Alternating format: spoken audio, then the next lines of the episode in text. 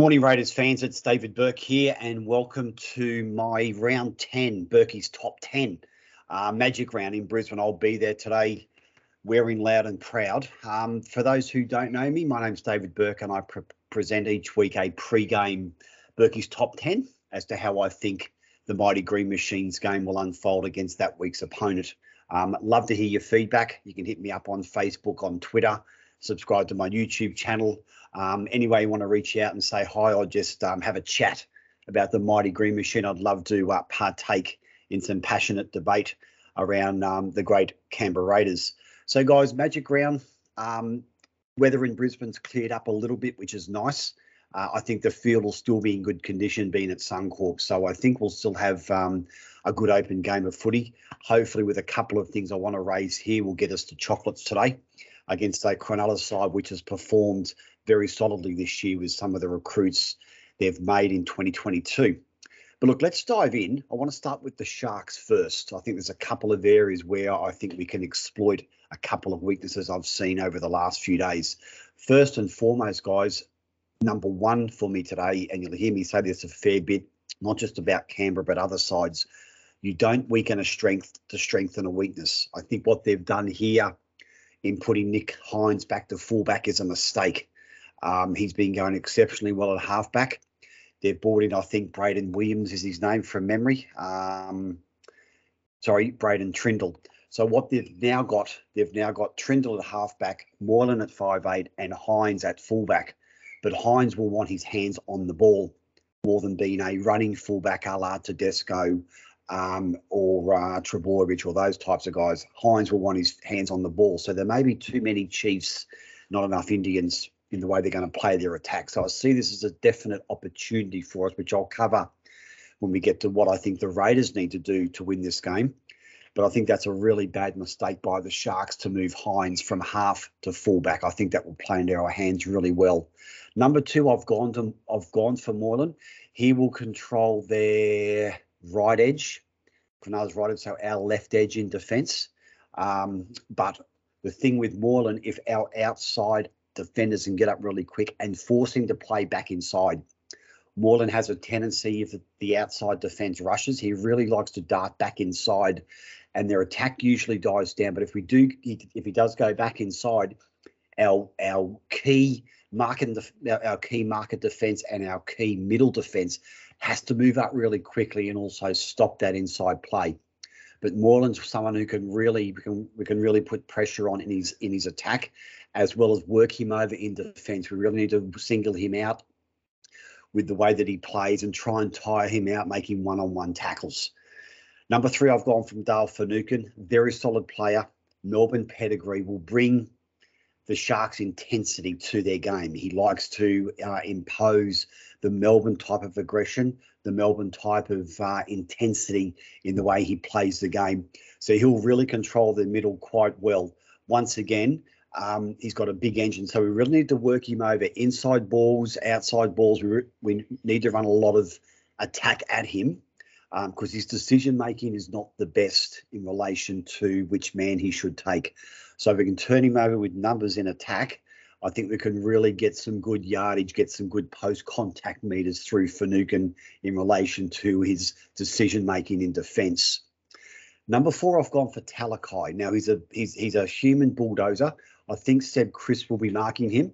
So Talakai plays left edge. So it'll be our right edge defence, which I think is, it might be Tomoko. I'm not sure who will be marking Talakai. The thing with Talakai, once again, we've got to get up in numbers. I'll come to where I think we can play Talakai to limit the way he imposes himself on a game and limit his opportunities.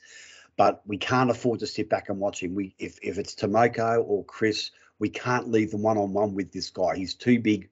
He's too strong. So we need numbers, particularly Corey Harawira-Naera or Hudson Young really need to be helping the centres out big time if they do a quick switch to Talakai. But he's a real danger out wide if we give him time to get up and running if the Sharks spread the ball quick. But I think there's a way we can overcome that. Number five, I've gone for Matt Frawley. The thing with Frawley, which sometimes confuses teams, is how slow Matt Frawley plays, which is sometimes a good thing.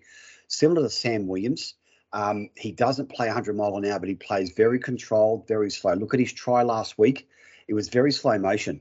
The dummy on the inside and the dummy to beat Duffy to score into the post. Nothing was done frantically with Frawley, which is sometimes, as I said, a good thing. It just keeps a level of calmness in our attack.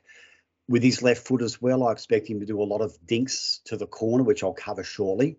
But Frawley just has to play his game today, similar to last week. Nothing extravagant, just a solid game, buying into the systems and processes of what we're doing in attack and defence. Number 6, I've gone for Hudson Young and Corey Harawira-Naera. I think there's a real opportunity today. The Sharks' edges of Teej Wilton and Nikora are solid, but I can really see a lot of our attack and second phase play blossoming off these two guys today. We need some offloads from them. We need, the likes of Shans, Schneider, Raps, just sniffing around looking for an offload when Xavier comes on, which I'll come to shortly. We really need those guys to be getting second phase play going for us so it doesn't break down. Intensity at number 7. Looking at some of the other sides, particularly the Panthers, the Storm, to a lesser extent the Eels after they beat the Panthers last weekend, they had a real intensity about the way they went about their game.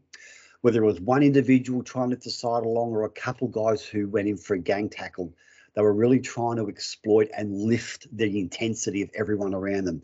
I think that's some area that we have lacked this year. It's just someone bringing 80 minutes of intensity and bringing the other guys with them. I don't know who it's going to be today. It might be Tarponay, it might be Pabbs, it might be Horsburgh. I just don't know. But someone's got to, when the game's in the balance, is really lift the side with a play or a number of plays and maintain that rage for 80 minutes. I've gone for Xavier at number 8. I don't know how Ricky's going to play him today. I hope he doesn't do a Shans and doesn't play him at all. I think that would be a waste, particularly against Cronulla and particularly the game that Xavier had in his debut against the Sharks last year.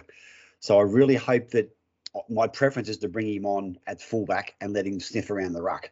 But it just depends how well Shans is going, depends how the game's going. But I'm just a little concerned that Ricky may not play Xavier today if the game doesn't allow it, which would be a crying shame, because I think that we can really exploit Xavier, particularly when that Sharks bench comes on of Royce Hunt, Wade Graham. They're not the quickest back rowers or front rowers in the world, but I really think Xavier can get in and around that ruck area with a couple of second phase plays, like I said, and make some real inroads. I've gone for Ryan Sutton at number 9. I just think he is bringing a real steely, that word intensity, to the way we play. So I'm looking forward to him getting on today. I think he really straightens the attack up exceptionally well for us. He's got a good motor. He plays with a lot of intensity. As I said, there's that word again. So we just got to make sure that when he gets on, we follow his lead, because he does do a lot of dirty carries to get us over that advantage line. And number 10, I've gone, we've got to kick to Hynes a lot. So we've got to grubber it and we've got to kick it to there. So if I'm running straight onto the camera, we've got to kick it to our left side. The reason for that is that because Talakai, so we've got to kick to their right side. The reason for that is that Hynes and Talakai will have to take the first two rucks at least, or whatever the case might be. But if we can get Talakai out of the play early, he's going to have to take a crappy run up. It'll negate the Sharks spreading the ball to him to give him some one-on-one opportunities with either Seb Crisp or Tomoko. So if we kick to that right corner, or our right corner, I think we'll really nullify a lot of Hynes's good work. He's going to have to at least take one of the first two carries up. Then he's got to get into the line to start organising their attack. And we take the potency of them giving a quick shift to Talakai to get them upfield. So kicking game, really critical today. We've got to kick to Hynes as much as possible. We've got to really push up wide on the edge and really herd them into that corner and really make them do some dirty, awful carries out of that area to get over our advantage line. So kicking game, I think today with Schneider and with Frawley, left foot, right foot, really important to where and how we win this game. Raiders fans, that's it for my top 10 today. Really appreciate your support as always, guys. As I said, hit me up, have a chat on all the socials. I'm going out there today to support the boys, so I'll be out there bleeding green and yelling green as well, guys. But as always, this is Berkey. Bleed green out.